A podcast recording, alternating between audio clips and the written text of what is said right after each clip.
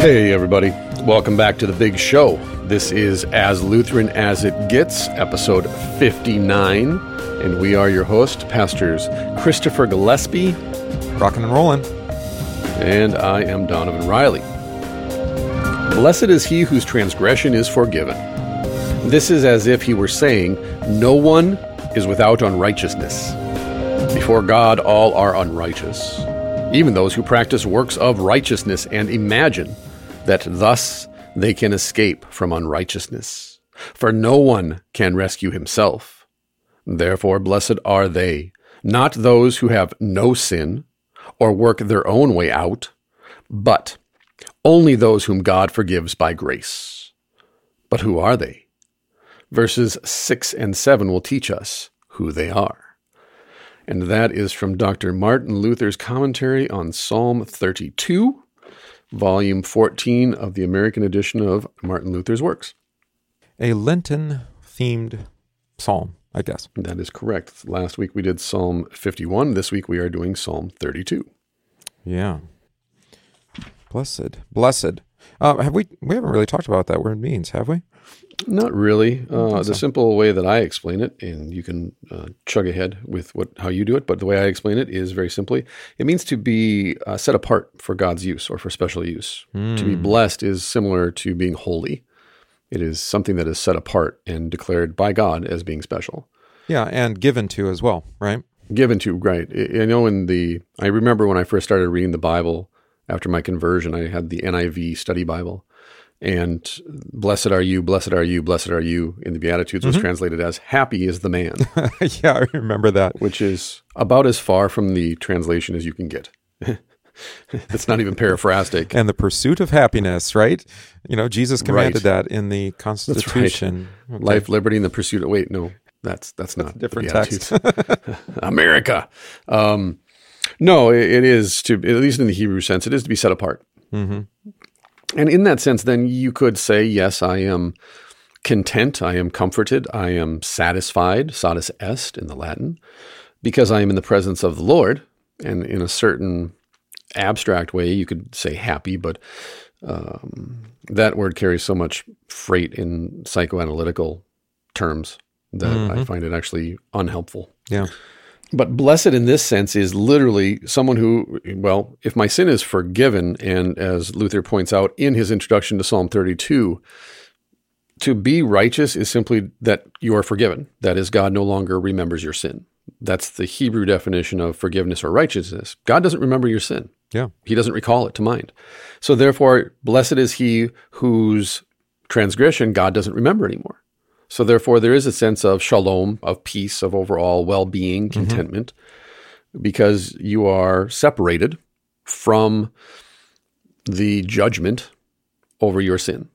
And it's uh, passive. I mean, the problem with the Beatitudes, yes, which yes. you mentioned, uh, sometimes people, I think, read those actively, like "blessed be," meaning that's the right. result of right. you making peace with others, rather than actually, "blessed are the peacemakers." Well, they're made at peace by God, right? And Correct. and they're given peace in order to be peaceful, right? To forgive right. others. And so and that does put you in this state of holiness or blessedness, right? The mm-hmm. separation, mm-hmm. um, giftedness, we might say too. Right.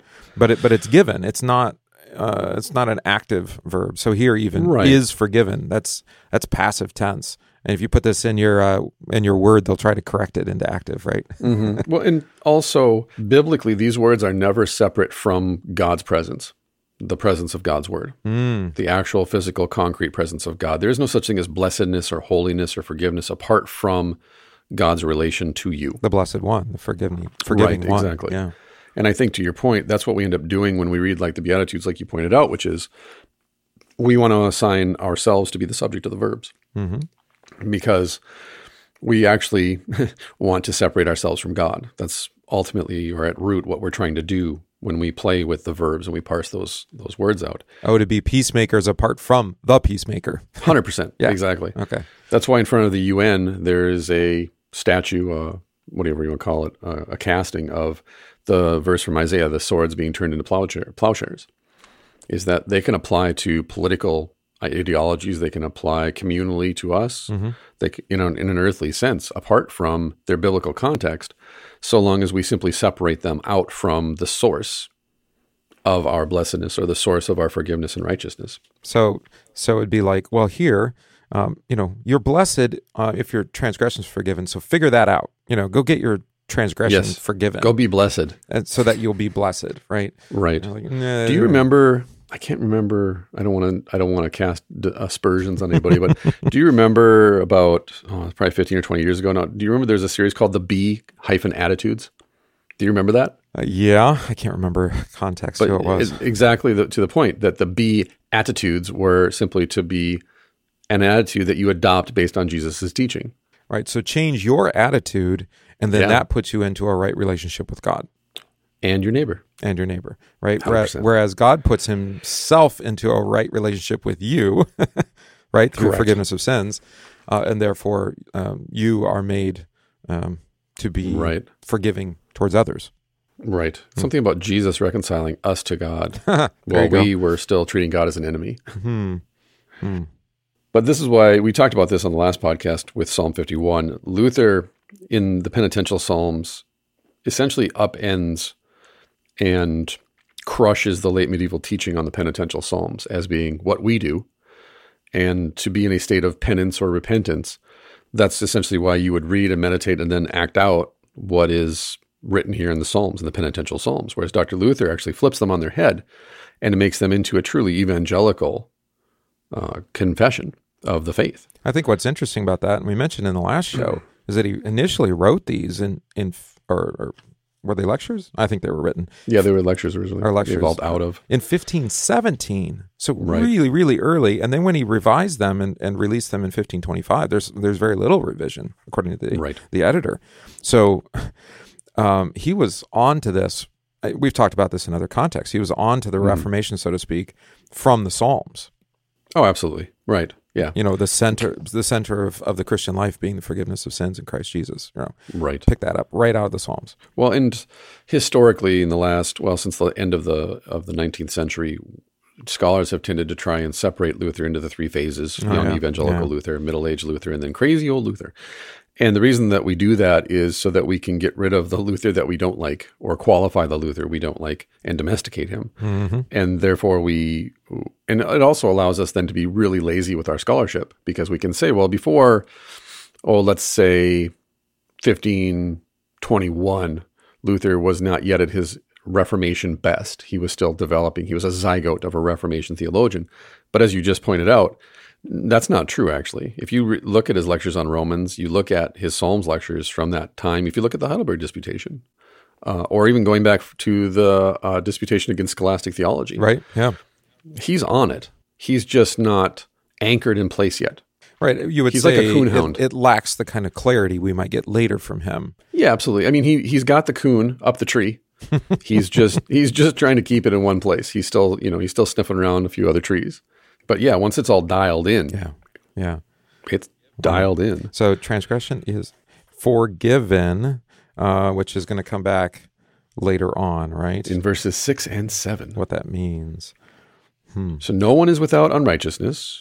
Before God, all, there's those exclusive particles again, all are unrighteous, even those who practice works of righteousness and imagine that by doing works of righteousness they can escape from unrighteousness because as Luther says, no one can rescue himself. We haven't mm. talked about it before. Um, maybe there's a tendency to overemphasize this, but but it, maybe it's helpful here. Is the what's called the two kinds of righteousness? So what sure. we, we, call it like heavenly righteousness, earthly righteousness. Is that right? Yeah, the two you know, kingdoms. Yeah, or righteousness before God, and then righteousness before men, right? Before right. one another. And uh, we can, I mean, you can be a very virtuous and upstanding person and live a moral, you know, righteous life mm-hmm. defined Absolutely. by whatever standard even by the Bible standard, before your neighbor, uh, uh, apart from faith, and and then still lack the righteousness that is required by the law. One hundred percent. Yeah. Right. Because there is God's word of law, as we would call it, the second use, the mirror that holds up the cross to us. But there's still that first use, the civil use, that applies to all equally, believer and unbeliever alike. Which I'm sure you encountered this as a pastor, and this is something that I've certainly in the past year or six months have really focused on even more. We just had this conversation in adult Bible study yesterday morning. Is I now will draw out on the board the two kingdoms and where they overlap mm-hmm. at the cross, with yeah. Jesus being fully God and fully man, just so they have that visual model in front of them on the whiteboard to say, okay, how are we drifting one way or the other then in, in what we're reading here in the large catechism regarding the Lord's Prayer? Thy kingdom come, for example. Yeah. But likewise, here then, when we talk about blessedness or forgiveness or justice or righteousness, we let that tension slip and we either end up focusing wholly on heavenly righteousness, and therefore all the earthly things we do must measure up to God's heavenly righteousness, or we let slip the tension and we drift into earthly righteousness and think that our earthly righteousness can measure up to God's righteousness. Right. And you'll see this play out, uh, at least I have here recently, where people are astounded that in a congregational meeting or assembly of some sort, that people don't behave, you know, and that and the problem there is we've drifted into thinking, well, a congregation meeting is just a meeting; it's just a secular, kind of earthly thing. And you're like, yes. well, yes, but you're this this earthly these earthly matters are necessary for the preaching of the gospel, right? I mean, you have right. to have a congregation, and it has to be governed. It's there's going to be politics because you have people, and uh, the the problem is is that if you try to do it apart from the forgiveness of sins, right? Uh, yeah, because people are going to sin against each other in a board, a committee, or a congregation meeting. It it happens, especially when they think it's only a business meeting. and uh, you know, so so their sins not being covered by your neighbor in a meeting because it's just oh, it's just business. And you're like, mm, mm-hmm. no, it's not. Uh, right. Uh, we live in both worlds. Yeah. Right. Exactly. Hmm. So whose sin is covered? Luther reflects on this whose sin is covered.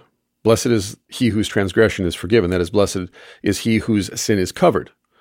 Luther comments, Nor is anyone without transgression, as God clearly sees in all of us. Blessed, however, are those whose sin he covers. There you go. That's the definition of blessed then. Mm-hmm.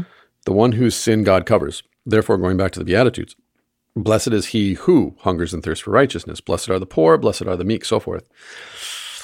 The root of that, though, according to, well, this, is none of those are possible, as you pointed out earlier, without the forgiveness of sin and God giving us his grace, his favor, showing us favor. Or you might say it, you know, blessed is the one whose sin is covered in Jesus. I mean, apart from Christ, there yes. is no atonement. Right. There's no blood covering. There's no forgiveness. Right.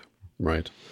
There's no peace. There's no any of the blessedness. Right. Correct. Mm-hmm. Right. Exactly because as we just talked about, you you end up falling into one or the other ditch of either earthly righteousness or heavenly righteousness, and confusing the two and, and letting the tension slip where they meet at the cross. Mm-hmm. So blessed, however, are those whose sin he covers, does not see, does not remember, does not want to know about, but completely forgives by grace. They are those who do not cover, remit, forgive, and forget their sins themselves. They look at recognize, remember, and judge them. Isn't that something? Jesus says, I forgive you. And then we say, but wait, there's more. Right. Or wait a and minute, are says, you sure? I don't want to know. I don't want to know about it. Why do you keep telling me about this? right. I like how Luther gets it here. It's like, it's a little aggravating if someone, you know, if someone says, here's a gift and you say, yeah, yeah, but I got, I got more, I got to do my own right. thing first, right? Right. Or I need to keep reminding you of what this gift is for, right? well, let me tell you about more sin. Let me tell you about more sin. No, no, it's already forgiven. You know, move on. And they're like, nope, I got to keep bringing. This is why, in another place, Dr. Luther famously said that only the devil brings up forgiven sins, mm. because God does not want to know about the sin that He has already covered. He no longer remembers it. Why are you bringing it up? because you doubt, I suppose. You doubt, or as we read in Psalm fifty-one last week, we see the sins of others, uh, the confession, right? That that your sin is always before me, because mm. there's they carry their sin around on their back, and there's a log in their eyes. Mm-hmm. Is we can't focus on our sin because we don't actually believe we're that bad, or we are who we should be, as he writes, and therefore, with all of that free time now, I can judge your sins for you we've talked about preachers, you know, and, and the context of their preaching or content of their preaching often indicates the thing that they struggle with. I, Correct. But I got it the other day with uh, my my kids, right? And they'll have to pardon me for sharing this example. But one is complaining about another, and you know, great preaching moment. you know, pastor, mm. father here, say, um, you know, that thing you keep complaining about your that that that's in your brother, mm, mm-hmm. that's actually your problem. and the only right. reason why it bothers you is you you see in him your own weakness, your own sin. Right. Mm-hmm. And you want to judge him because you don't want to be judged yourself, or you want to be judged yourself. Right. Maybe. Uh, it's kind of a masochistic thing sometimes too, right? You keep right. bringing it up because you want to feel the the pain or the anxiety or the worry about it. I'd rather live there rather than live in the peace and comfort of forgiveness. Right. And thus he says, Those who are blessed are those who do not cover, remit, forgive, and forget their sins themselves. Instead, mm. they look at it and recognize and remember and judge their own sin. So it's kind of like this. I mean, here's holiness for you. You're being set apart, forgiven, um, made my child again, however you want mm-hmm. to put it um, living in your baptism. We could say it all in any number of ways. And then we say, uh, mm, thanks, but no thanks, or mm, that doesn't, no, that sounds too easy or it's too comfortable. Right. Uh, yes, but. Yeah. Uh, I'd rather live over there or outside there, you know. And, hmm, mm-hmm. Why? Well, how often have you and I, as pastors, heard confessions that midway, three quarters of the way, 90% of the way through are punctuated by a but? Well, yes, Pastor, but. Hmm. Especially following the absolution. Yeah, I remember hearing an interview. Um, actually, it was with your teacher, right, um, Jim Nestingen, talking mm-hmm. about revealing confessions. I think, but but regardless, in a storytelling kind of way that he does. Correct. And you know, a number of the stories indicated that they would confess the same sin three, four, five times before yes, it, before yes. it's stuck, right? And that's our experience too. Mm-hmm. It's like, why do you keep holding on to it? I already forgave it. Well, he comes back. We have to recognize that that that our our unbelief, um, mm-hmm. you know, as, as, Luther would say, is a pretty good swimmer. keeps coming yeah. back up to the surface and undermining uh, the forgiveness that is ours. Well, it's not magic. I think we tend people tend to think of hmm. even pastors tend to think of absolution as if it's a magical incantation. Like once I pronounce forgiveness in Jesus' name, good, done, forgotten, forgiven, everything's good. We're all better. Fairy now. dust. Right, right versus you do realize there's concrete, real earthly consequences that are underwriting this confession. And that's the other so, aspect yes, too. It's easy to remember your sin when you see the effect of it, uh, residual effect, right. you know, continuing. Right, hundred percent. You know, when you're in a troubled relationship or a domestic violence situation, something that that is always present. Mm. Yeah, addiction, for example. Yeah, it's always present. So you come, you confess, you receive forgiveness, but you're going right back into it. Hmm. And like I said, that's actually where that tension is concrete and real, where you let slip that tension between the first article and the third article, or the first, the left hand kingdom and the right hand kingdom, where you think, well, I'm forgiven, so now all my problems are, are going to go away. Huh. Or, well, I just walked right back into this problem and maybe literally got smacked in the face again after I just got absolved. So either you think, well, either the absolution didn't stick, or you didn't have the right kind of faith, or you're not repentant enough, or whatever. As uh, one woman said yesterday, she used these two examples. One was a negative example. I prayed and I prayed and I prayed, and my daughter was sexually assaulted. Hmm. And I know that that's because of my unbelief and my doubt and my questioning and my hmm. fear. The other woman then said, Well, my daughter's wedding we planned it for years and we wanted to be this beautiful god blessed day and it was a terrible stormy day and i prayed and i prayed all night long and wouldn't you know it 30 minutes before the wedding the clouds broke and the sun came out it was the most blessed wedding you could you could pray for mm-hmm. And in both instances she recognized the person telling me these stories recognized that obviously both women were wrong in their understanding of prayer for example and yet as you pointed out, it, it it's not magic. It's not pixie dust that we just sprinkle over the problem and all of a sudden it, it goes away. The absolution it anchors you in your identity. But as I explained too, and we've talked about this, I think if we cut ourselves loose from what Paul says about Christ being in us, mm. we don't recognize that this isn't an attack on you; it's an attack on Christ in you. Right. And that you suffer for Christ, whereas others suffer on account of Christ. You suffer for the sake of righteousness, others suffer for the sake of unrighteousness. Right. And being forgiven or forgiving, either way, it's it's being forgiven for sin. So it does reveal Correct. sin to you at the same yes. time. Right. Um, and it puts you right into the middle of it. Right. So right. now you, now you can't ignore it. It's it's it's forgiven, but in an earthly sense you can't mm-hmm. ignore it because now you know.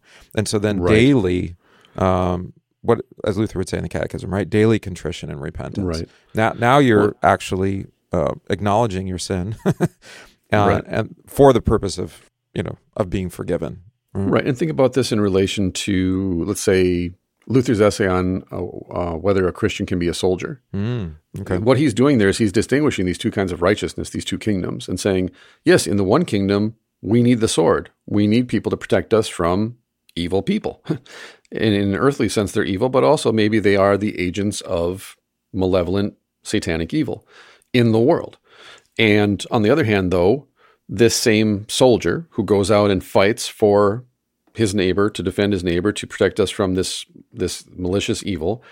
When he goes to or she goes to church on Sunday part of the confession of sin is still to acknowledge that in a perfect world this we wouldn't have these conflicts. We wouldn't have violence. We wouldn't have evil people these malicious people doing evil to others and especially the gospel. Right. but that's not the way the world is. No. and therefore the tension we live in is we need to love our neighbor in such a way that we can actually protect them from being murdered by by people with malicious intent.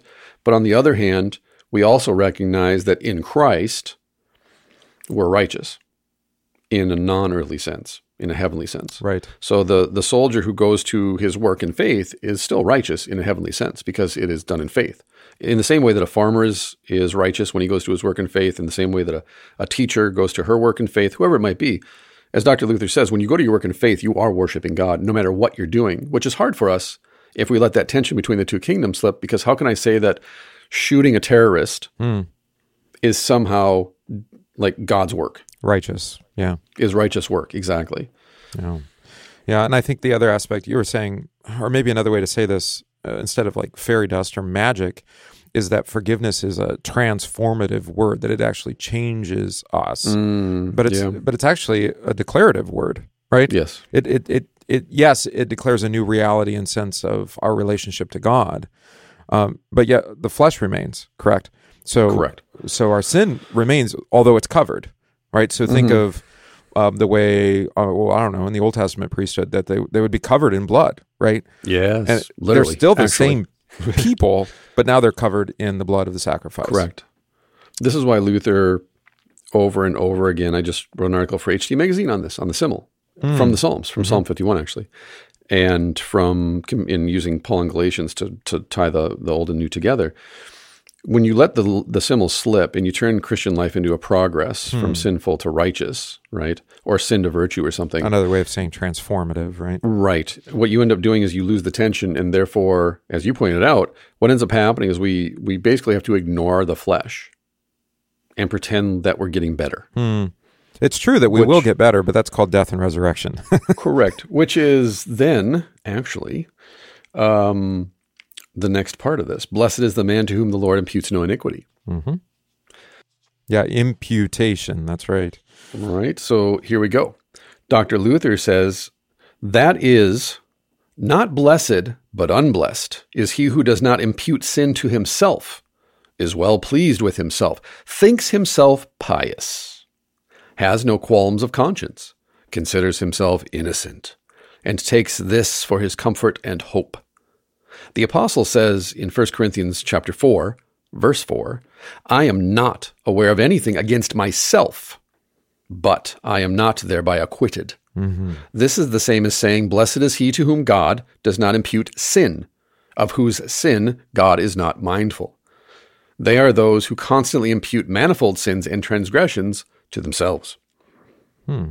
So it's kind of nudge, nudge, wink, wink, you know? Mm-hmm. Unblessed. Yeah but it, or saying it this way, you know, I'm actually a pretty good person, right? Uh, or this is how Paul would say it: I'm a pretty good person, actually, um, but that's not actually good enough, right? That doesn't acquit me of my of my crime or my guilt before the throne of God. Yeah, you know, and uh, maybe go to any of the other epistles, from Romans, Galatians. I was going to say in Romans two when he says, "What does our heart do?" Well, in relation to law, our heart either accuses us or excuses us. Right. Exactly. Yeah. We can't help ourselves. Yeah. Either either so, we hold all our sins against us. yes, and therefore we are forgiven, uh, paradoxically. Mm-hmm. Or we say something like, "Well, I'm pious, and uh, you know, I don't stay awake at night worrying about the sin that I'm supposedly manifesting in my life. Mm. I'm good. I'm good. to which Dr. Luther says, You are unblessed. Because the key there is impute. That'd be a nice rhetorical device for your sermon. Unblessed right. are those. Yes. Yeah. But but to impute is the opposite of to infuse. Hmm. To impute is to reckon or consider one as being guiltless. Right. To infuse one with forgiveness would be to literally scrub one out like a dirty pan and say, There, you're clean, you're righteous. I like infusions though, you know, like a right, like a tincture. this is why we like sanative justification and progressive sanctification. It helps us feel better about ourselves. Oh, you're but, putting out all the buzzwords now.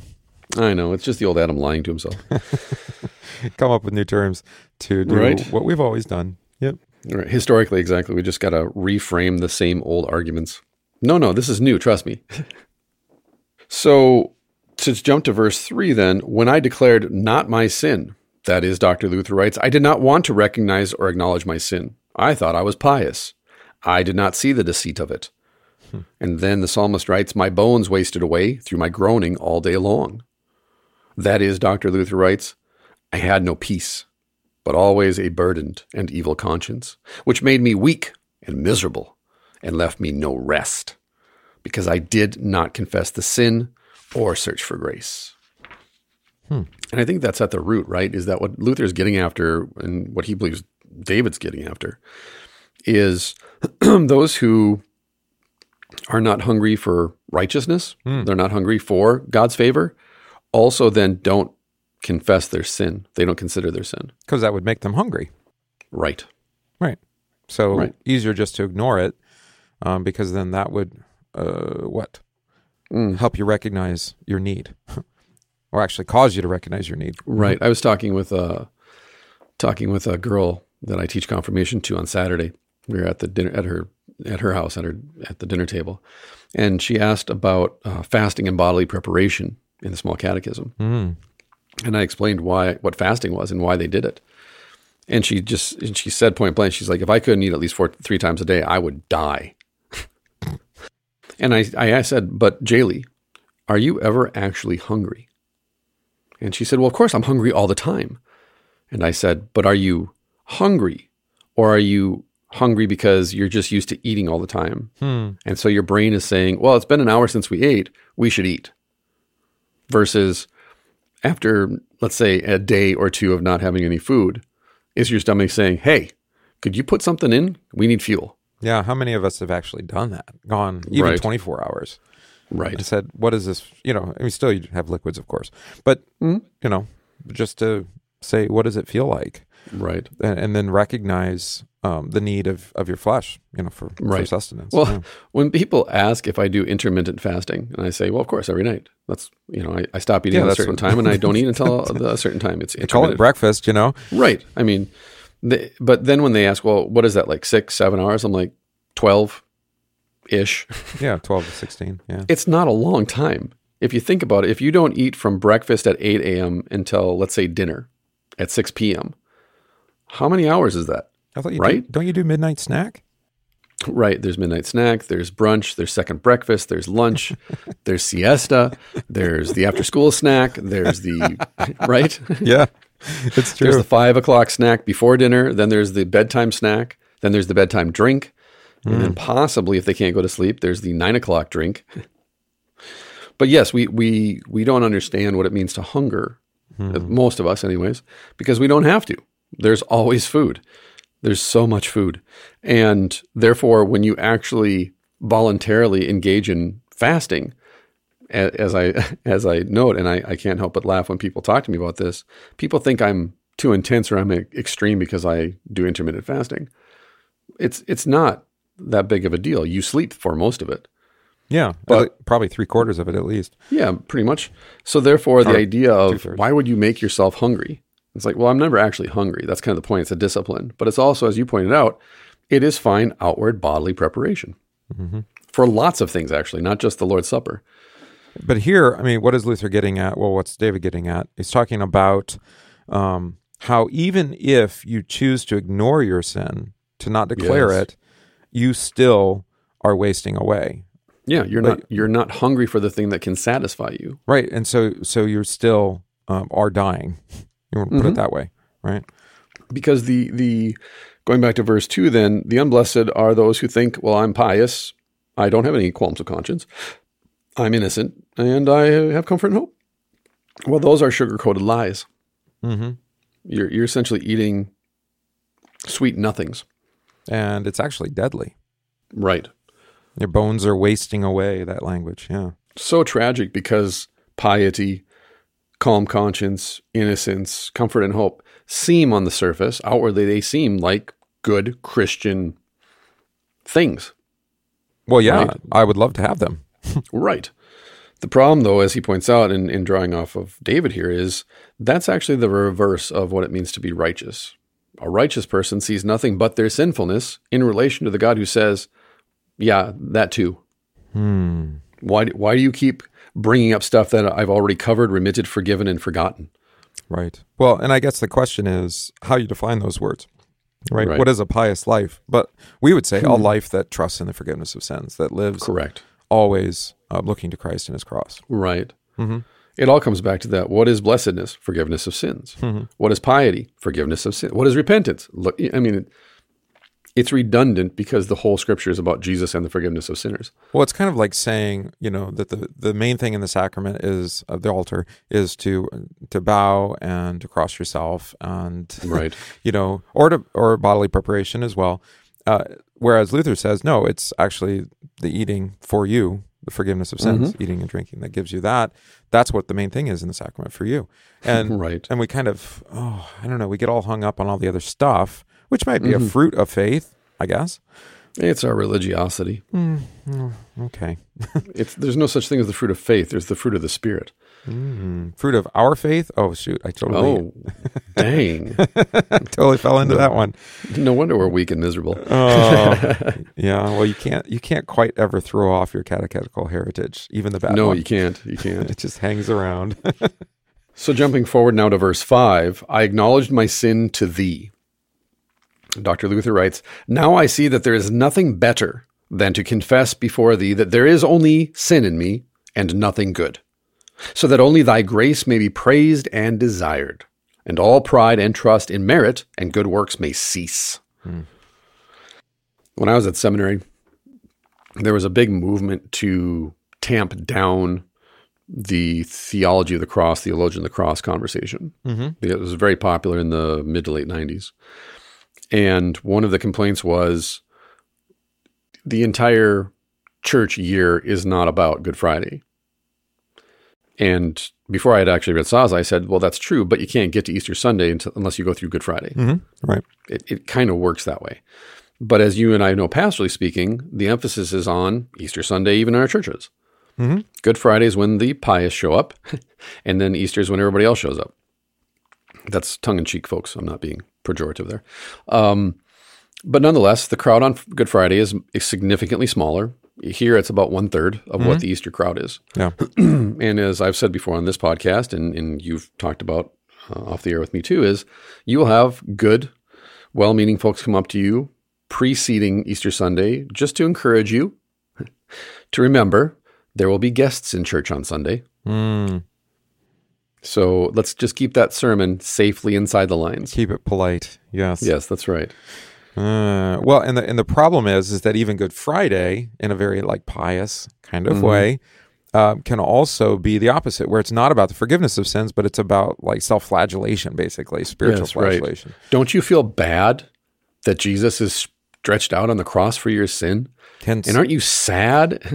black everything. Yes. You know, putting out the, the candles. Yeah, yeah, slamming the book, the whole deal. Right. Which, you know, I guess can be illustrative, but also can be a distraction. It's theater. Mm. Oh, yeah. We've talked about that. I've done it. You've done it.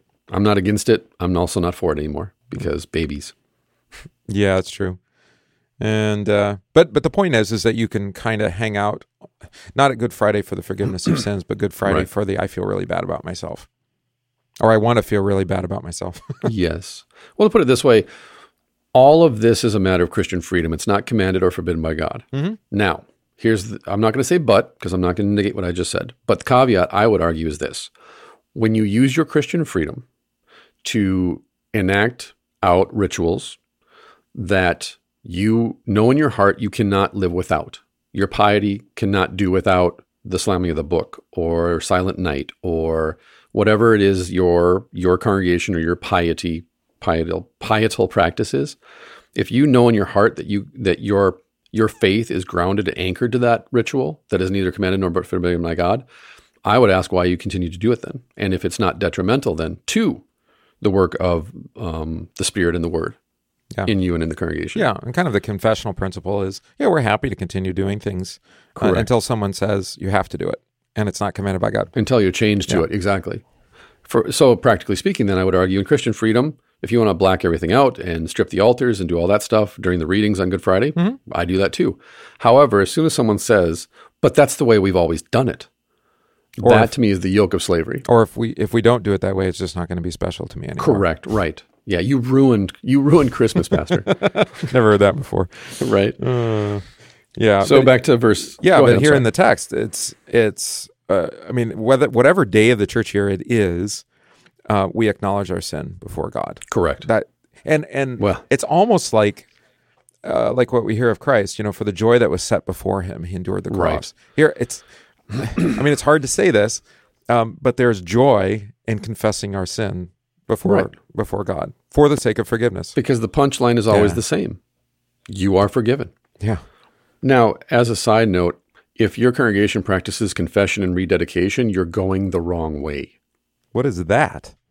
That's where you confess not really that you've sinned, but rather you've you know, it's sin as mistake or sin as bad habits. In my experience, I'm only speaking out of my experience of maybe a dozen congregations that I've interacted with the last 20 Never years even heard of this, this thing. Okay, keep going. So you confess that you have done things. It, it's essentially it's essentially a, a riff on by you know I have sinned against you by what I've done and what I've left undone, or my sin, my own sin, my own group. It's a riff off of that, but mm-hmm. framed in in psychotherapeutic language. Mm.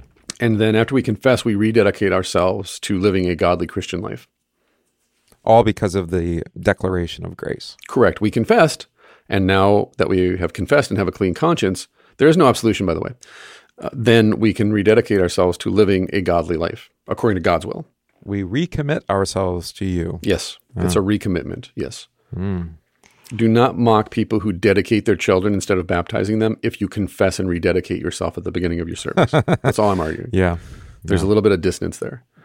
Wow. According to at least our Lutheran confessions and our tradition here. So back to verse 5. I did not hide my iniquity, David writes. And then Dr. Luther says this is in contrast to those in whom deceit of the Spirit produces such false confidence that they can unabashedly justify and excuse themselves.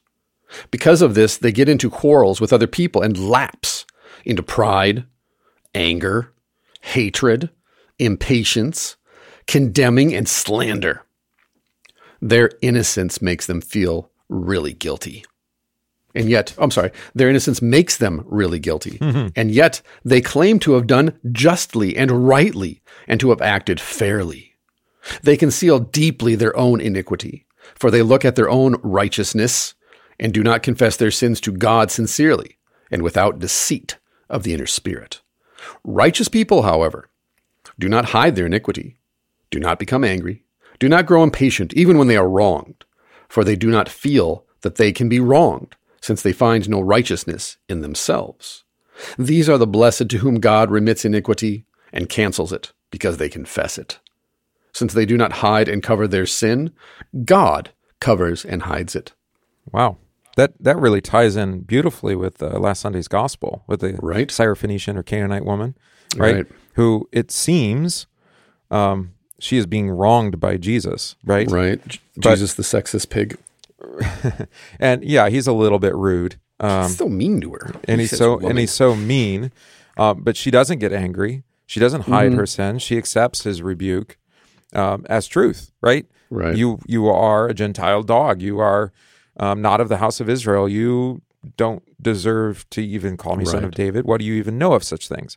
Well, I think the beauty of the lectionary readings, and they nailed it this time, is it's coupled with Jacob wrestling with God. Right.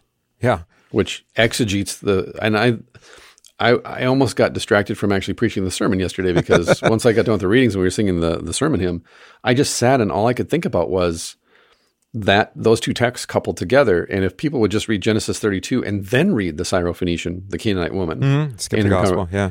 Then the all of a sudden you'd say, oh, God is just hunting up faith. He's disciplining her. He's playing with her. Mm-hmm. That's what Dr. Luther says about Jacob. God is playing with Jacob like a father plays with his son. Go listen to uh, Pastor Brown's sermon on the Sermons for You podcast, Higher Things podcast. There you go. Um, where he does the same thing. He said, you know, Jesus is, yes, he's preaching against the woman, but she's playing along. He's doing it for the mm-hmm. sake of his disciples.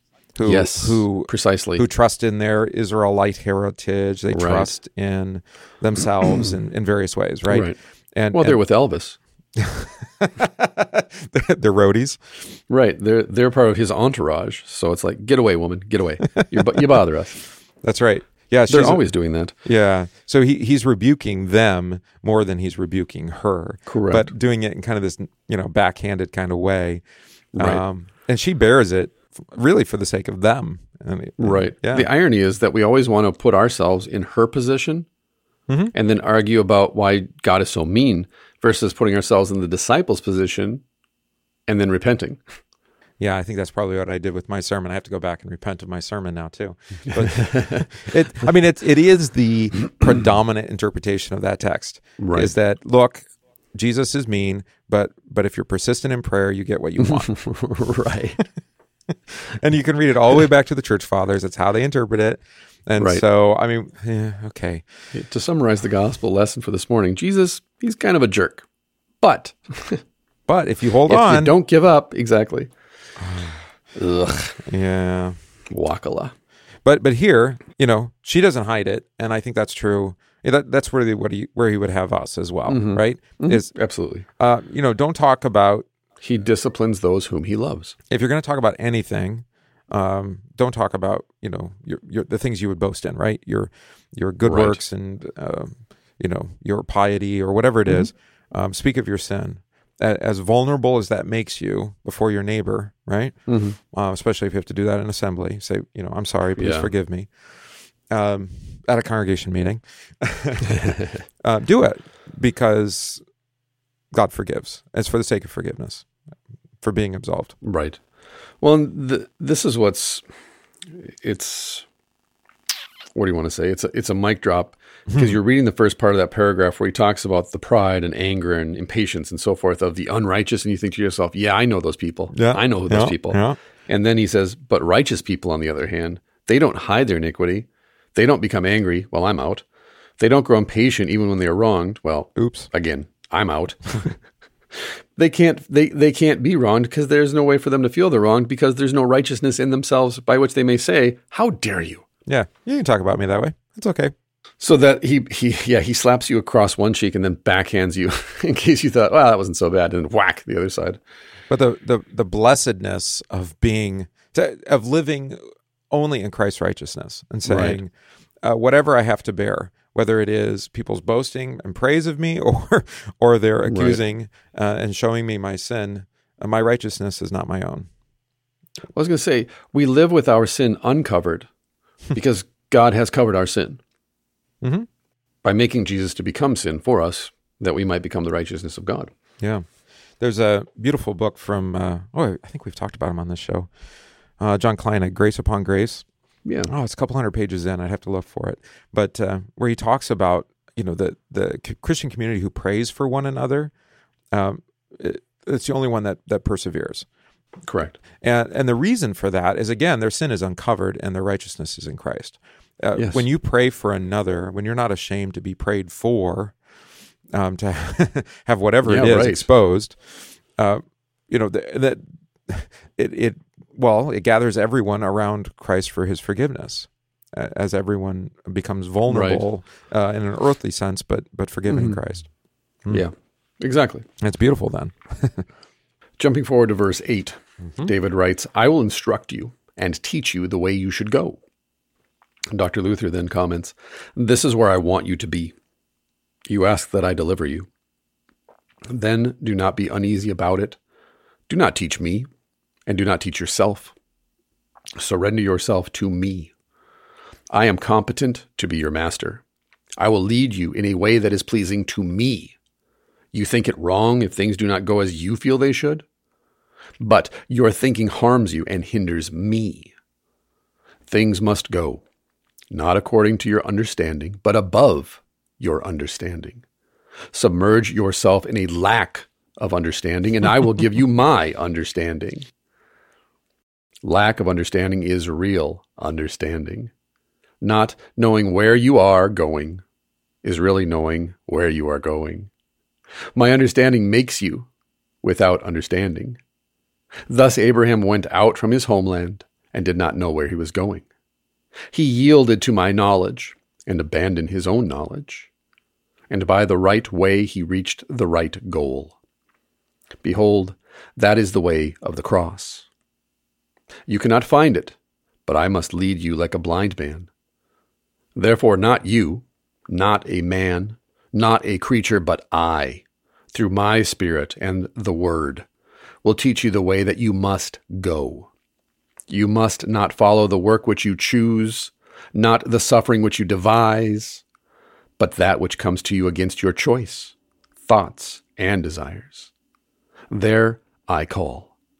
There you must be a pupil. There it is the time. There your master has come. There you must not be a horse or an irrational animal. If you follow me and forsake yourself, behold, I will counsel you with my eye upon you. Yeah, with the bit and bridle. I was laughing at the first part, um, right? Because it reminded me, uh, for lack of well, whatever. It reminded me of J.P. Sears or the Buddha, right? Spiritual, you know? yeah, yeah, yeah. Yeah, uh, the hyper spirituality. You know, yes. it's like everything's upside down. But but of course, we know that's true. Actually, mm-hmm. that that you who claim to know so much actually by claiming to know so much you know very little. Or, right. or maybe it's like uh, some like one of those old martial arts movies you know with the with the guru right. and saying unintelligible thoughts. Snatch the pebble from my hand. Or the yeah kung fu panda came to mind yeah. Right.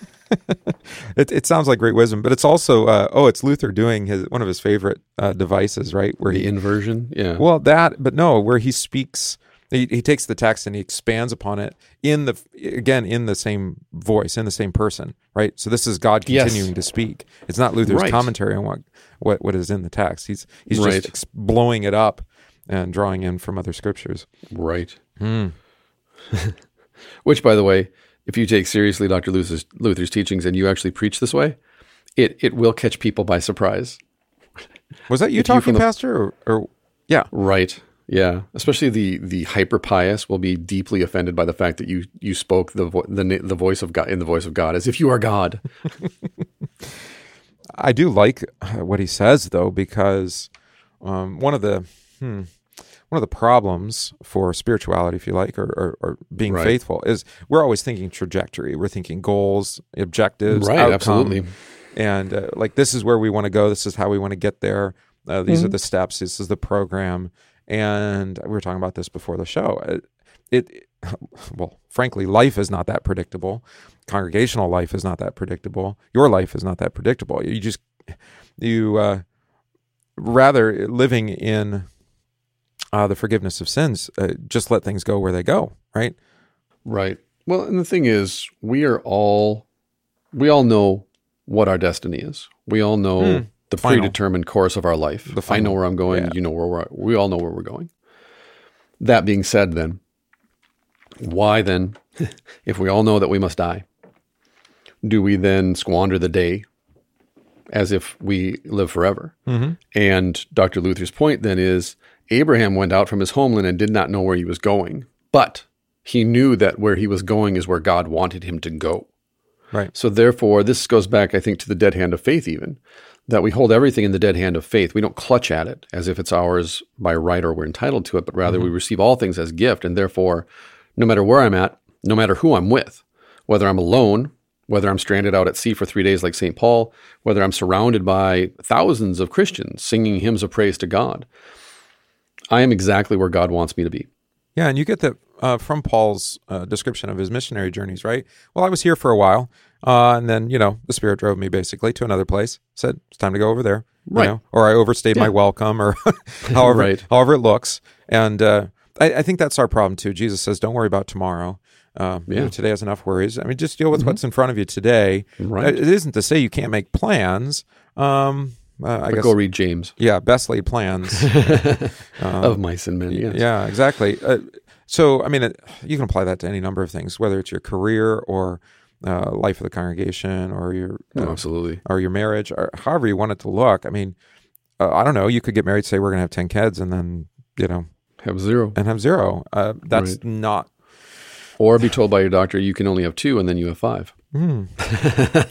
or in our case, you say you have ten, you have nine. So kind of things kind right, of worked absolutely. out pretty well. But but, the, the, but, but it, uh, this goes back, I think, again to holding the the tension uh, in those two kingdoms. Mm-hmm. Is that in relation to Jesus, we know our destiny. Yeah.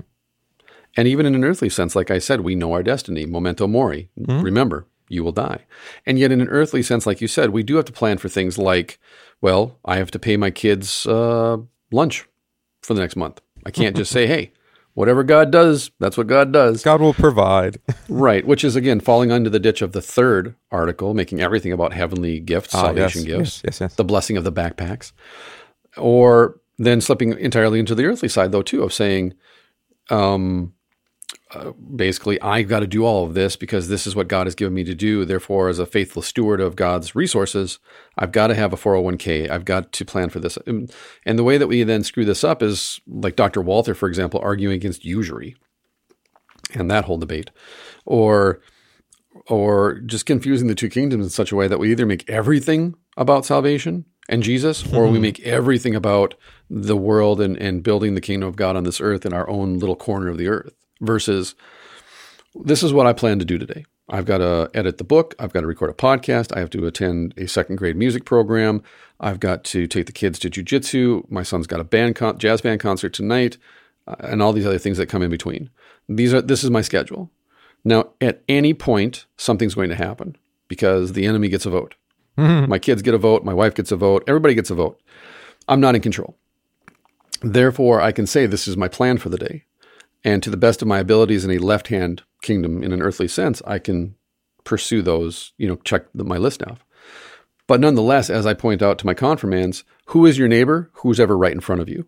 Mm-hmm. And so I get a phone call and someone says, Hey, I really need to meet you for coffee because of these reasons.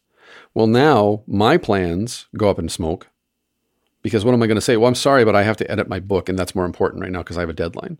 Hmm. And I realize, hey, you're in a lot of trouble and you need me to bail you out of jail hypothetically, I'm not giving away trade secrets or anybody or betraying anybody's confidence. But you know, you call me and you need me to bail you out of jail. I'm sorry, I can't do that until tomorrow because I have an opening from 11 to 12 tomorrow. I can bail you out then.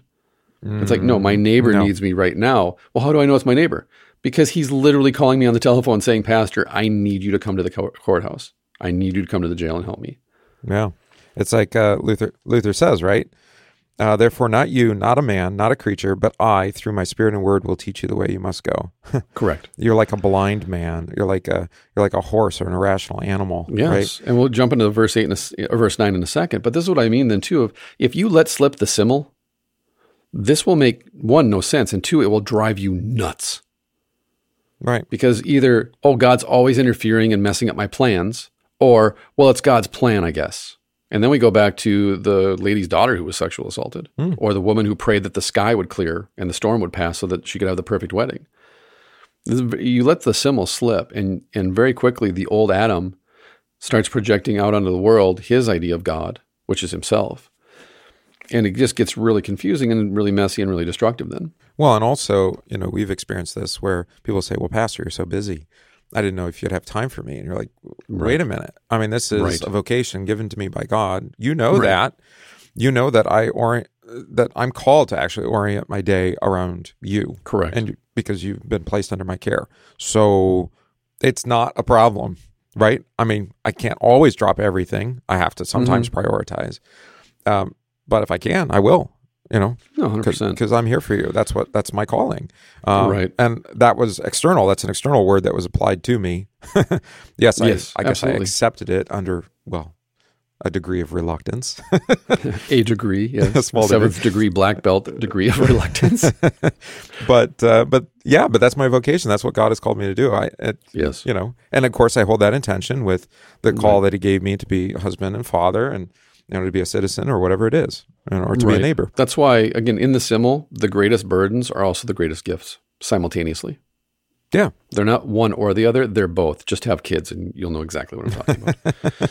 I love them and. But sometimes, verse 9, be not like a horse or a mule without understanding. Dr. Luther says, then these are the people who do not let me rule. Like dumb animals, they obey where they agree.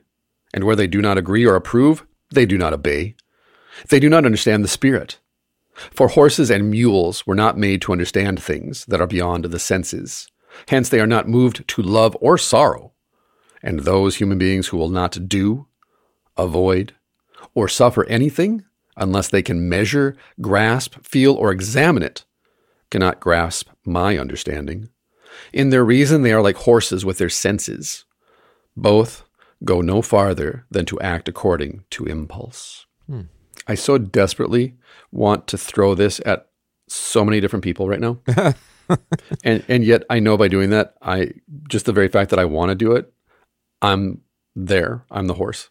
Nah, technically, I'm the mule. It's like the blind leading the blind, right? It really is, and that's that's the frustrating thing about the penitential psalms is you read stuff like this and go, ah, finally, here's my opening to attack, and then you it gets flipped. And this is the beauty again of Luther pedagogically is mm-hmm. he always makes sure to flip it back on the reader, yeah, or his student that he's lecturing to. Yeah, if you so, if you uh, back back to the previous uh, verses, right? Mm-hmm. I mean, mm-hmm. if if you believed, if uh, that your sins are forgiven, that your sin is covered, then mm-hmm. why would why why would not out of love or sorrow? Why would that not move you uh, for your right. neighbor, right? Because um, you've received that in the forgiveness right. of sins, sorrow over your sin, and love in the forgiveness. Right. And by the way, this verse, and also what I'm about to read, which must be curbed with bit and bridle, else it will not keep with you. This is what William Lea uses to explain the third use of the law. Oh, as bit and bridle. That this is the third, that we are like dumb animals who require a bit and bridle, hmm. so that we may go where God wants us to go. And it's interesting because the um, the animal, um, you know, sometimes embraces mm-hmm. those things. Correct. It, it puts them in a place uh, that restraint puts them, you know, in a comfortable position. They know what their job right. is. They know they know what they're to do. Um, they know that the master is present, etc. That's why in his catechism, Leah points out that the train, the one who is used to the bit and bridle, who is broken in, they don't have to snap the reins or yell commands or even speak. They simply twitch a finger or move their eyes one way or the other, and then the horse goes, "Oh, we're going to go right. We're going to go right. We'll go left. Oh, we're going to go left." And and does it even we might say joyfully? Yes, right because it pleases their master. yes, 100%. Or the writer. So to the verse then, which must be curbed with bit and bridle, else it will not keep with you, Luther says, that is to say, I do not like those who must be forced by law, like animals with a bridle, but those who serve me freely and willingly without the pressure of the law, in spirit and in love. Hmm. Right?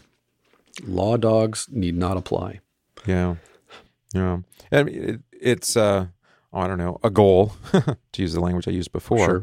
I mean, to be in that position where where you serve the Lord and your neighbor in love, um, willingly, freely, uh, without spontaneously, without yeah. any compulsion of the law. Uh huh. Without bit and bridle. To, to quote Formula Six. Uh, nice. I, that sounds great. right. It does exactly. It sounds great in theory, Marge. right in theory whereas uh, you know no actually we pray this psalm or the one right. of the penitential psalms uh, god willing you know daily right well again going back to what i've been harping on this whole hour if you want to see where you let slip the simul or you reject the simul or your pastor or others reject the simul this is the spot where they do it. Mm. Is that if it's about progress if it's about moving from something bad to something good or something sinful to something righteous we don't need to be curbed with bit and bridle, or at the very least, we can be trained and then let loose of the bit and bridle. But yet, the the emphasis is always on the force of law mm. in the life of the Christian. Mm. Whereas, as Dr. Lilly points out, it's as if God were to say, "I don't like those who must be forced by the law to do the things that the law demands." But hmm. rather, as actually Formula of Concord Article Six argues in the Solid Declaration, The new man in Adam does these things spontaneously and freely without any compulsion by right. the law. Right. He he gladly does it. He gladly murders his own old Adam because he knows to live as Christ and to die as gain. Mm-hmm. So therefore, like you said, it's not one or the other. It's not well. I need the bit and bridle until I'm trained in, and then I don't anymore. Ah, I see. Yeah. But rather, I'm a stallion that can't be domesticated. Is it? Is it? Yeah. Is it too much to apply the text to say the new man puts the bit and bridle on the old man? No, absolutely. He does that in the Galatians lectures. Oh, okay. That the the new man in the spirit participates in his own in the death of the old Adam. Mm. Right. Which again we hate when we let the simul slip. Mm. Because why should I have to kill myself or do anything to hurt myself when I'm getting better? I'm progressing. I'm getting better. Mm, I'm trying. I'm not dead yet. so then to jump to the conclusion, verse 11 shout for joy, all you upright in heart. Again, what is the definition of forgiveness or righteousness? To be not incurvatus in se, hmm. but rather to be upright, not curved in on ourself, not staring at my own belly button, but to be stand upright, shoulders back, chest forward, eyes up, looking at the cross of Christ. Pray with hands open and eyes open and eyes up and open. There you go. Yeah. So Dr. Luther writes then to conclude the psalm, that is, be bold and courageous. Rise up and sing praises. Be of good cheer, like a man who shouts for joy. For the heart that is right with God and is not wrapped up in itself or on something other than God is founded on the eternal good and stands firm. Therefore, it has an abundance out of which it can praise, glory, strut, and boast. As the apostle says, let him who boasts boast of the Lord. But the warped souls, absorbed in themselves, with false opinions and deceptive good intentions, they glory in themselves and not in God. It reminds me of communion practice. We were talking about looking up or looking down, hmm. right? Yeah, right. And uh, you know, I, I love it um, when the you know majority of piety is that you come with heads heads bowed and eyes closed and hands folded, and then maybe only reluctantly receive the bread and the cup, and then for the blessing or the dismissal, you still you know heads bowed because you're still very penitential. You're very sad for your sins, right? And uh, but then every once in a while, somebody will look up and smile at you when you. This is the feast of victory for our Lord. Please come up quietly with your head down. Don't make eye contact. Don't speak. Go back to your pew with your head down because this is a victory feast, and God forbid we celebrate. or, or, or I see just an inkling of uh, of the joy of you know that that that the forgiveness is right. Was that a smirk? Did I catch? Did I see a smirk on your face, Mister? Drop and give me twenty right now. Oh, I know, I know. No, I point this out over and over again. What is the primary metaphor image used in the entirety of Scripture for the coming of the Lord? It's a party.